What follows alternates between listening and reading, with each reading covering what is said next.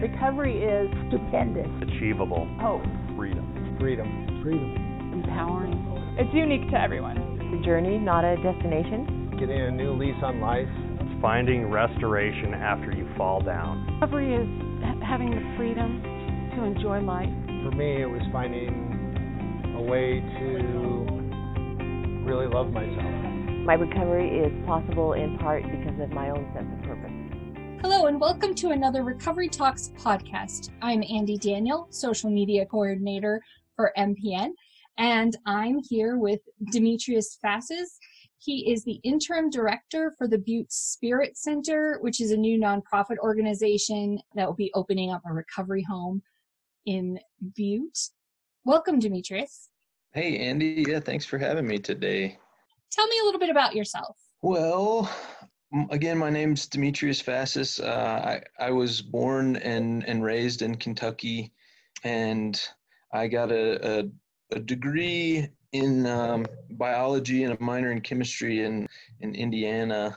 My work over the past six, seven years has been mostly in the nonprofit sector.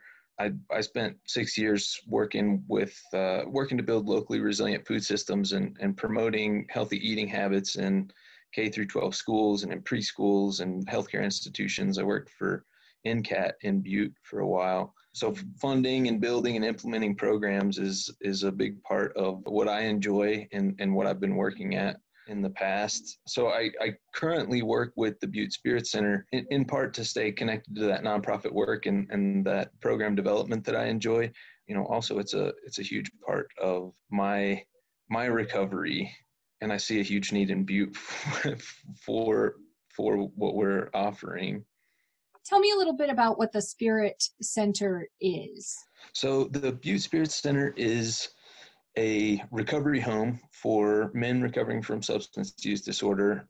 We will be licensed in the state of Montana as an ASAM level 3.1 treatment center, basically. And uh, ASAM is the American Society of Addiction Medicine.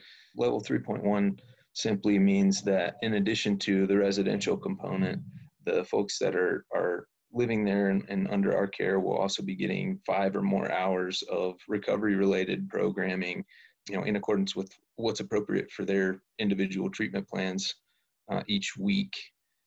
And we we chose to to locate in, in a residential area in butte after looking at a whole lot of different options mainly because it's the point is transitional living and if you move people from maybe uh, an inpatient treatment center uh, where they spent 28 days or three months or six months, or from a Department of Corrections program and, and put them into another institutional setting. It's it's not really getting them much closer to transitioning back into independent living and, and living in a community. And so, a lot of the successful programs that we looked at as models tried to locate in, in really in nice neighborhoods and nice homes and giving people a chance to experience something of stability and community that they may not have had before and, and kind of helping to, to raise the bar and, and the expectations of what what each individual that comes into the home can can have and can accomplish for themselves. So tell me how you got involved with the Butte Spirit Center. I got I got involved with Butte Spirit as at the at the at the ground level as uh, as a founder, and I guess it behooves me to go go back kind of to the beginning and, and talk a little bit about my recovery story and where how how I came to to to feel empowered to do something like this to step into this role and and to create something at a at a bigger level. You know every every day i use i use some affirmations and and, and one of the ones that I, I love is i'm no better and no worse than anyone else and i have nothing to prove. And i use that affirmation daily because i have a superpower and i need those daily reminders that i i must only use it for good and that superpower is addiction, or it presents as addiction. I'm 30 years old. I'm five years into recovery, and I am still addicted to three things definitely uh, and that is more, better, and different. By the time I made it to college, I was a, a well rounded drug dealer. I had learned how to properly drink whiskey uh, in my youth in, in Kentucky from a bunch of older guys that I'd been hanging out with through high school. Two years into my higher education, I was forced to attend AA meetings or be expelled from school. So I got stoned and I went. And fast forward through four years of depression and self medicating with high powered sedatives and moving across the country to Montana to try to escape and I was rifling through my freshly deceased mother's medication, just like it was any one of the 20 people that I'd stolen from before. And that was the moment that my family discovered I had a serious problem. And so I went back to meetings to placate their concerns, but I didn't really want it. I sure as hell tried to stop though. And I struggled for nine months. I steeled myself against triggers and I fell flat on my face time and time again. And there was this one morning that I woke up after a bender and I had tried so hard to protect myself against it. And I remembered a story in the AA Big Book that had been recommended to me uh, called Acceptance Was the Answer. And I read that for the full time, uh, I read that in full for the first time that morning and it, and it broke me. I had this tremendous acceptance that I can't do this by myself. So I checked into a 28 day treatment program on Cinco de Mayo in 2015. And I thought I was there to get help exercising this demon, which had caused me all of this pain and loneliness and loss of self respect. And about two weeks in, I had this epiphany that was like, holy shit, I am the demon. Like, that's me. and the responsibility to change is mine and i'm powerless to do that by myself so after treatment i went into sober living at the castle in anaconda uh, well in opportunity and I, I stayed there for three months. I, I i never planned to go you know i thought it was 28 days and i was going to be cured right?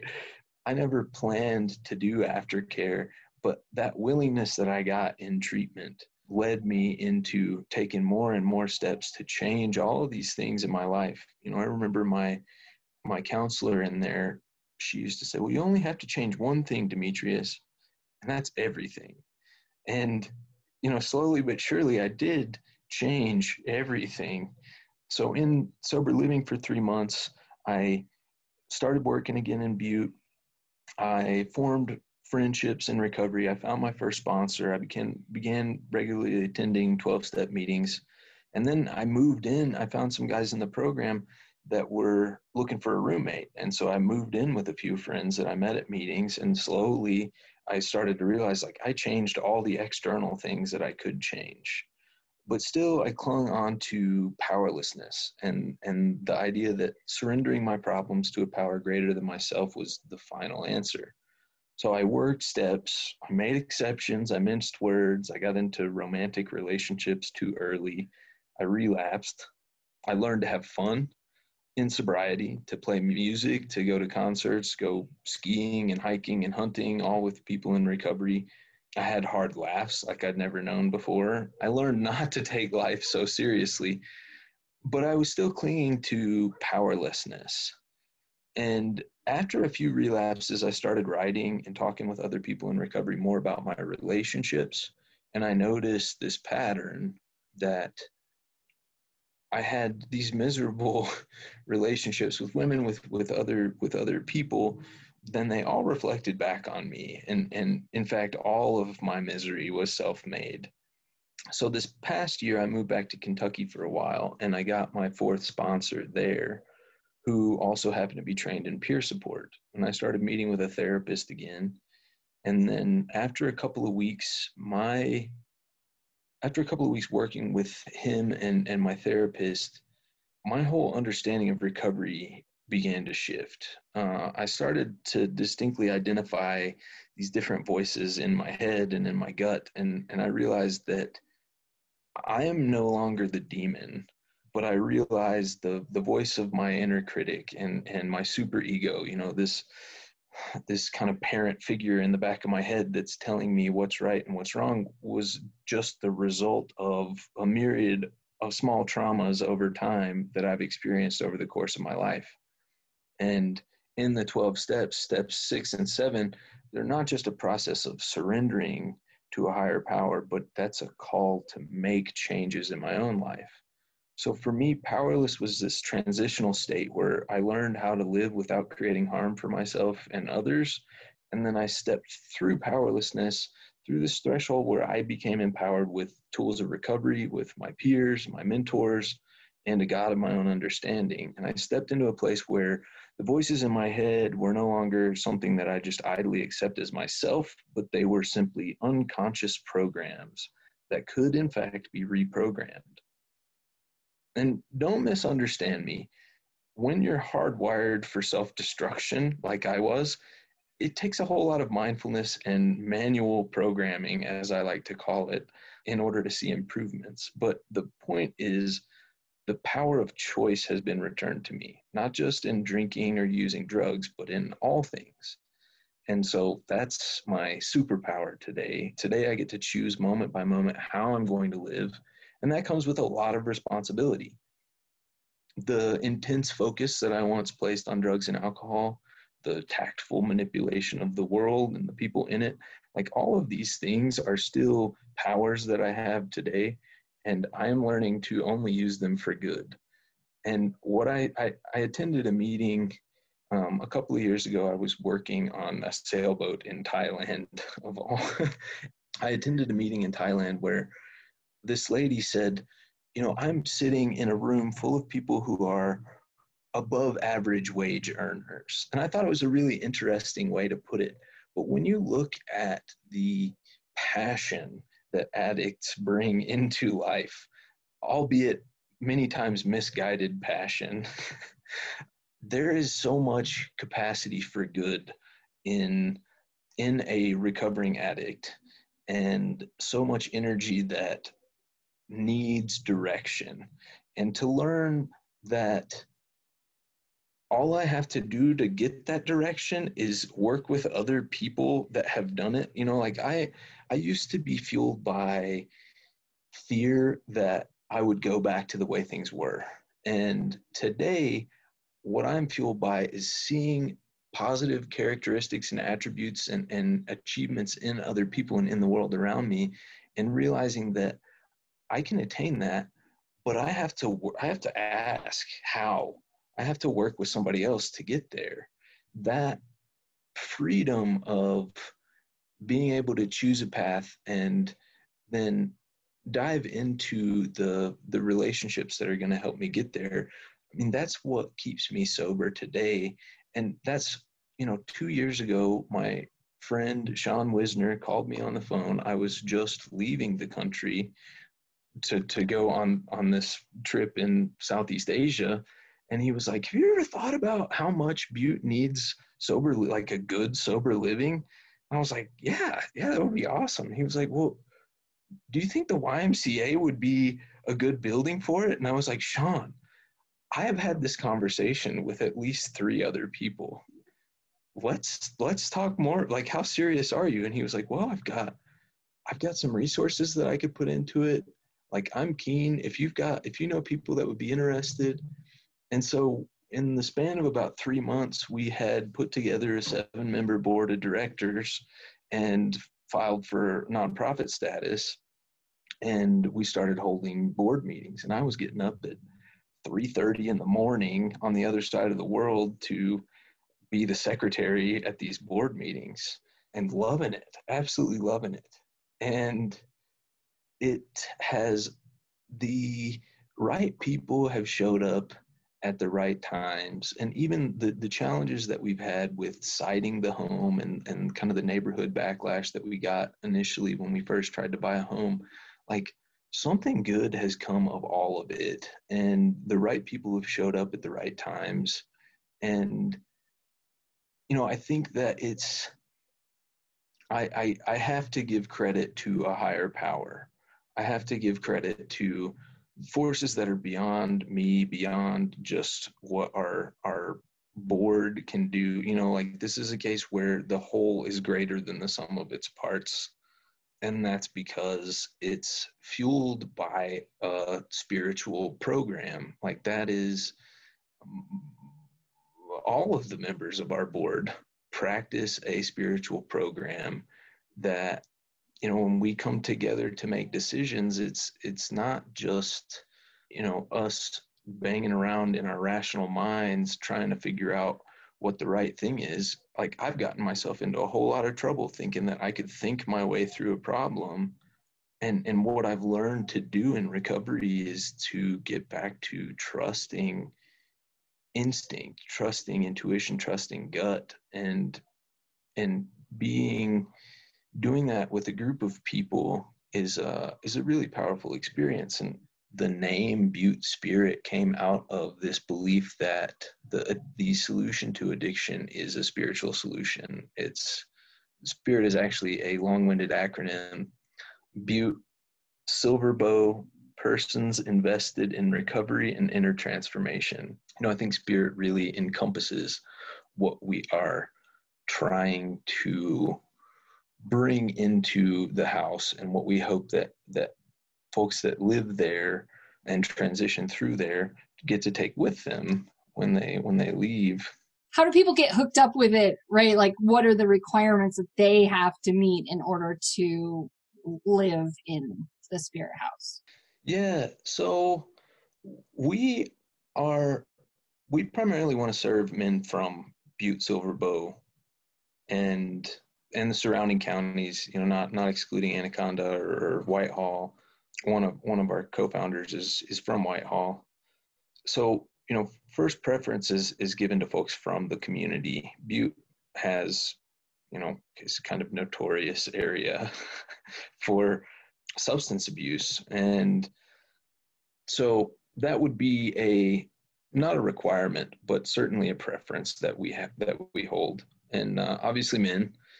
And at this point, are accepting referrals from programs like Watch, which is was created for felony DUI offenders. It's a Department of Corrections program from Connections Corrections, um, CCP, people coming out of the pre-release. You know, so folks that are justice involved that that are coming out of the Department of Corrections, as well as individuals that are coming from residential treatment settings. So like MCDC or Rimrock or you know any of the, the the other treatment providers in the state and it's not a not a prerequisite that you've done treatment to come into the home because community health in butte frequently I, have talked with their director of behavioral health a couple of times now and, and she said that they, they frequently have people that come in that have a job that have a family that try therapy or try meetings and they they don't they haven't had the ability to to develop the discipline or the practice or the tools to stay sober on their own but they're not willing to give up their work to go to treatment and try to take care of the problem. Well willingness is a huge part of recovery but if if someone like that would be willing to step into the the spirit home as an environment i think that that would also be an appropriate fit. And what we're looking at is a three to six month nine month kind of maximum stay. You know we want to transition people into independent living help them find their their own housing and get them established in the recovery community. Like butte has there's a lot of alcoholism in Butte, and, and, with that comes a whole lot of people that are in recovery and, and in long-term recovery. And you know, it's a huge part of my recovery was was plugging into that community. And a lot of times, you know, in in early recovery, you don't know what you don't know. You don't know who you can lean on. You don't know that you can lean on other people. Period you know the weight of the world is on your shoulders and and the stigma is that a lot of people that struggle with substance use disorder are weak-willed and you know less less than because they are making choices that are destroying their lives, their families' lives, you know, the the world around them. And and I think when you can slide into a community that recognizes it as an illness and that has a solution and that shares a common story, the the you, have to have some foundation to build a life in recovery on. And and so we hope that in that kind of three to six month period we can help people develop that foundation because inpatient treatment is very insular. It's very safe. And it's a huge shock to step out of an inpatient program back into the community that you were drinking or using in and be hit with all the same you know people might expect you to be all better. That's the that's the crazy part is nobody see a lot of people don't see addiction as an illness and as something that that you're going to have to deal with for the rest of your life. I, I, I like to relate it back to like smoking cigarettes. If you ask anybody that has quit smoking or quit using tobacco products you know what would happen if they picked up a cigarette or threw in another chew like they know automatically that they would go right back to you to, to doing it every day. Like this is no different.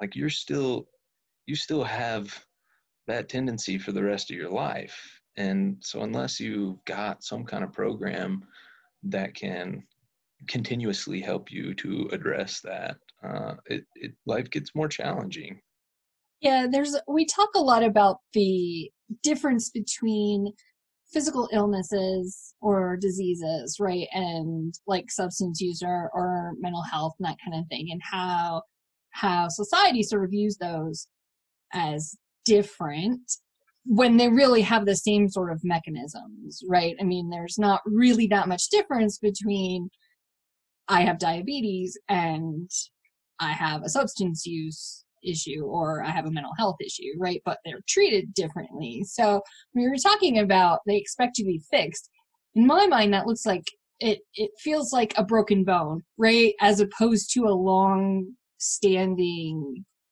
disease process.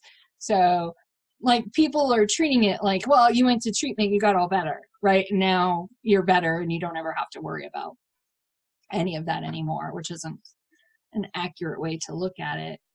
Yeah, hundred percent. It's you know it, I, I love the example of diabetes because I worked in this kind of school nutrition field and, and looked at childhood obesity and, and childhood diabetes a lot.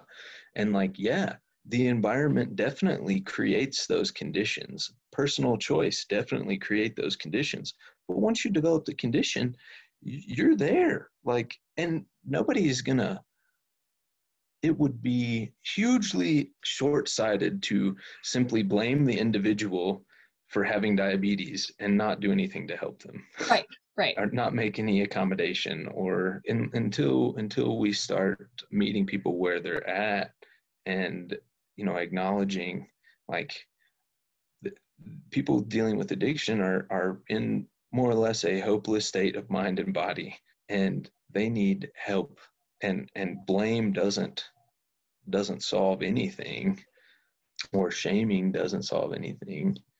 Uh, you know to me it is addiction is spiritual bankruptcy. It is this loss of connection to other people spirituality was explained to me in like a beautiful way one time somebody told me that, that spirit was the breath of life that is what my spirit is. It's the thing that makes me alive. And spirituality is simply recognizing that that we all share that. Like you, me, the the gutter drunk in the alley, like we all have that same that same spirit. And when you can meet people on that level, then then you can work you can work with them. You can you can uh, you know you can really be of assistance. But if it's, you know, if I am looking down on you in a therapeutic relationship or in a professional relationship, that's not where that doesn't build connection. You know, that kind of superior and inferior relationship just it, it drives wedges and i think that that's like a, kind of a, a huge issue in in the the our medical system. I mean, mm-hmm. that's why I was working in healthy food for a while because I, I actually, when I was in college, I started out for a pharmacy degree. And a couple of years in, I realized that the pharmaceutical industry doesn't care anything about health. Like, what am I doing? Granted, they also almost expelled me because apparently they don't like drug addicts in pharmacy school. Who knew? you know, I was really grateful for that because it it changed my it changed my view of what health is. So you talked about that, like that level of if I'm treating you and, you know, there's like a hierarchy. It sort of leads into peer support, right? Mhm. So um, tell me a little bit about how peer support plays a role in like the vision of the spirit home, uh, you know, how you integrate that into the services. Yeah, definitely. I got I got really excited when I when I learned about peer support because my my recovery experience has been largely fueled by peer-to-peer interactions and my sponsor in 12-step programs is uh, certified as a peer supporter in, in Kentucky. And, you know, I saw kind of the tools that he brought into our relationship from peer support. And I really, I, I love the, I don't know, the spirit of 12 step is the, you know, there, there's nothing, nothing really parallels the value of one addict helping another. You know, that is, that is the essence of where you, where, where I feel called to go to in recovery is into service. It's, it's the, the idea that you can only keep what you've got by giving it away. You know, I, I think that that's, that's very true because it it keeps it fresh for me where where I came from and when, when I'm when I'm working with people that are in early recovery and so you know in the house we want everyone that works directly in the house like the residence manager and the assistant residence manager and then myself as director they'll all be peer support certified or at least have gone through the training and and have some basis for a peer mentoring relationship. And so, in addition to programming in the house, where the guys will be going to outpatient programming, so they'll get some of that traditional therapeutic model. They'll they will have their their own therapist, but then they will also have a, if it's deemed in their individual treatment plan, they will have a peer supporter. And I hope that that relationship goes on beyond just what we what the time that they get with the with peer support in the house because i don't know when you hear when you when you connect with somebody that's been there that that you can identify with the the walls come down like so fast. You, you know the time that it takes to develop rapport with a traditional within the tr- traditional therapeutic model is just crushed by peer support. You know like when when you hear someone else's story and you can identify with it, there's immediately a willingness to listen to this person and to take suggestions and work with with a peer that it just takes a lot more time to get to that point in in traditional therapy. And so yeah we want we strive to be a, a peer supported community model. You know there'll be a lot of people that are in recovery that come in and out of that house and that that offer you know we've got i've got friends that want to come in and cook dinner one night a week and you know people that want to come in and talk nutrition and and help with with financial uh, literacy and, and and life skills training. But we want to have those those peer support groups and and and peers that will you know walk beside of the residents as they build the foundation of their new life. Because that trying to do it by yourself really it's not the it's not has what has worked for me. And and i have heard a lot of stories about recovering from recovering addicts and it seems like working with other people is kind of the way to go. So it's uh, it just peer support's a, a, a natural fit i think I, I don't know, it gives me a lot of encouragement to see that the professional community has recognized that. You know, mental health, behavioral health, there's been a lot of changes just in the past few years that I've been tracking it. And, uh, you know, all of a sudden, the field of behavioral health is no longer just well, let me say substance use disorder is no longer isolated from mental and behavioral health. Like they all fit under that behavioral health arena at this point, which seems like a no brainer to me. And to be able to talk about those experiences brings healing. And it doesn't just bring healing for me and talking about them, it brings healing for anyone else that I'm talking about it with to be able to honestly and vulnerably share about what's going on in our in our mental health is uh it's a huge part of healing. I mean do i i, I think peer support's great for for substance use disorder and and recovery. I think it's great for mental health and i think it's great for trauma. And it's amazing to me that it, it almost feels like we're cheating because the the medical community is allowing it to be a, a billable service. You know, it's it it's weird that we have to incentivize something that should be normal. but hell, like it it that's consumer culture. that's where we're at.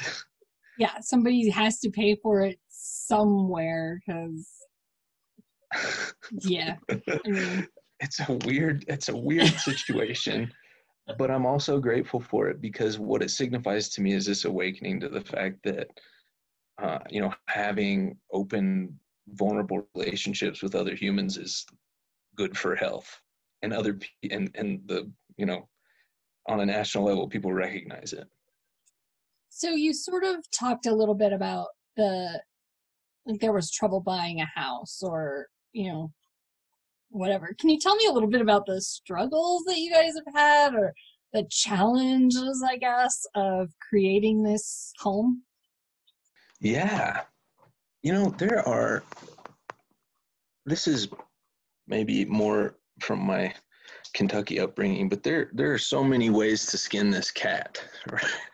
There there are so many ways to do sober living, and we looked at quite a few different models and in talking with some of the, the treatment centers in Montana, you know, like initially we were like, we just want a sober house, like a, a, place. Well, not not true. Initially we were thinking gigantic and, you know, like this 60 room YMCA building until we looked at it financially and realized like, yeah, it's a two hundred thousand dollar building, but it's going to take two million dollars to renovate it, which we weren't ready for. You know, it was like, okay, well, we'll just get a house up and going, and so we went to the other extreme of like, it'll be a house, it'll be managed, but it's not going to be licensed. It's it's you know, it'll be like a minimal kind of this entry point, minimal level of supervision and and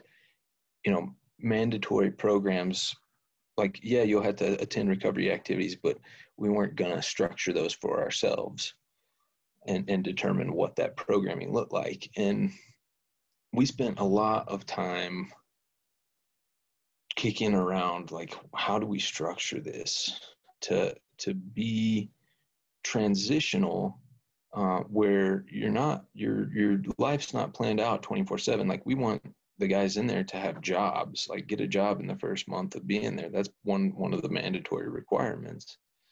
And and we have folks that can help with job placement and transportation and you know like when you when you make something mandatory you've got to have systems to support it and so you know the challenge becomes like how do you how do you find ways to make where you're not setting people up for failure and so you know we decided to go with kind of the the highest level of certification for a recovery home, mainly because there's only like seven in the state of Montana. It's a huge need. And I didn't realize that until I started working on the state licensing process. You know, I had heard from other providers, and as I started to, to tap into some of the the professional communities, like, oh, you guys like you guys are doing the right thing, like this is what you should be doing. But until I started looking at the numbers and the data and the like, you know, there's 1,100 people that come out of higher levels of care every year, but like a hundred of them make it into a 3.1 home. Like there's not there's not enough resources for serving all of the people serving all the people that come out of residential treatment with the next level of care down. A lot of them just go straight into outpatient, which you know can be effective. It's it's hugely reliant on personal motivation at that point. And you know having time to to build that isn't really an option unless you do some kind of transitional living. So you know deciding on the level of care was a big challenge. And uh and then we found like the right house. It was a seven bedroom four bathroom house in one of the nicest neighborhoods in butte. And the seller was actually very excited to sell it to us. Before her husband she had to sell the house because her husband had passed away. Before her husband had passed away they had had a conversation about wouldn't this be a great home for a group home? And she wrote us a beautiful letter. At the point when we put an offer in on the house we didn't have a facebook page we didn't have a website we had no public facing information whatsoever and so misinformation started to spread about who we were and what we were going to offer. And all of a sudden, we were a for profit entity that was extorting money from a vulnerable population. And we were going to have convicts, murderers, sex offenders, and we're within two blocks of a school, and there's not going to be any management. And it was like the worst stories imaginable. And people showed up to a neighborhood meeting. Sean went to this neighborhood meeting to like answer questions, and it was a group of people with pitchforks and torches. And he just got grilled for like an hour and a half. And it was hugely traumatic for him. And he, and he was just like, we can't do this. Like, we have to pull out. And I was like, Sean, there is nothing that they can legally do to stop us from moving into this home. We had more treatment professionals on the board at that time that were nervous about the implications of creating a, a bigger issue with with neighborhood backlash and so we pulled out and it created an, a whole hullabaloo with a proposed zoning ordinance change in Butte um, that was going to affect all group homes and require them to go through a conditional use permit process. Well, it's already, this has been done in other communities.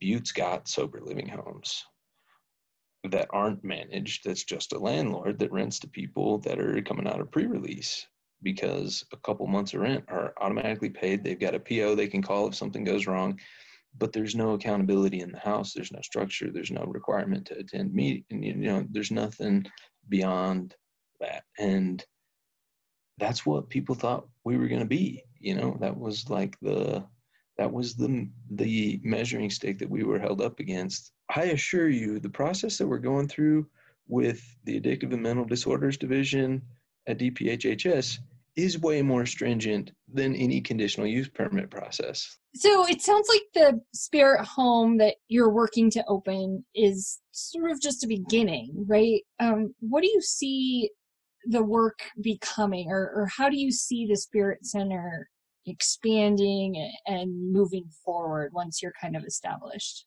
At the at the end of the day like i want to see people have access to peer support that need it and there's there's some outpatient providers in butte for sure and there are plenty of therapists in butte for sure but there is no non 12 step affiliated place where people can go and hang out and talk to other people in recovery and get connected to resources and so oh, one of the one of the other things that has come to my attention is since we started this project i mentioned that there are other sober living homes in Butte that don't have any management and that don't have any accountability.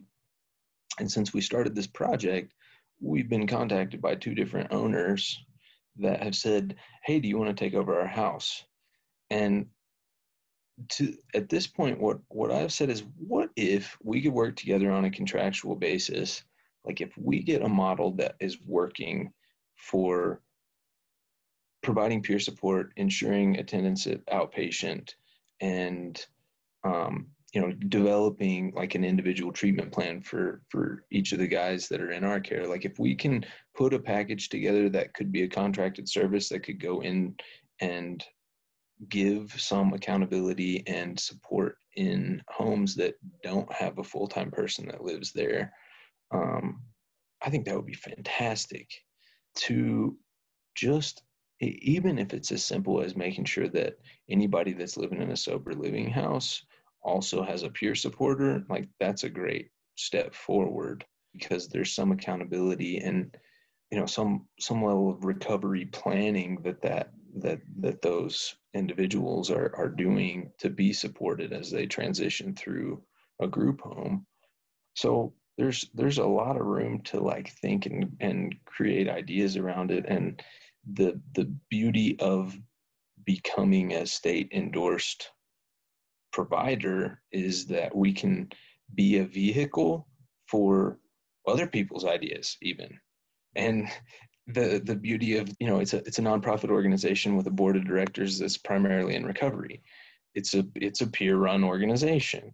So the willingness to give wings to other people's ideas is there too. And, and there's not a, a, a large level of bureaucracy that we have to step through in order to do that coordination of care in Butte. It doesn't it doesn't exist in Butte right now, but that's something that I hope can happen.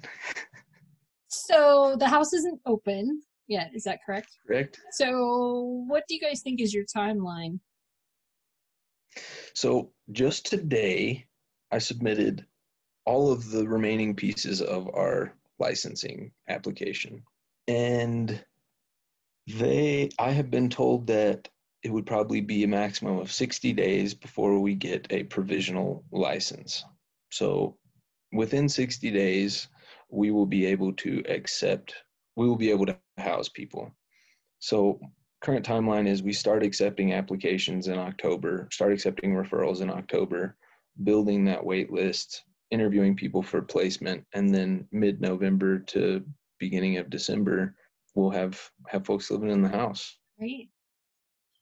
So, how can people find out more information or potentially applications? At this point, I don't have a publicly available application form, but we will on the buttespirit.org website.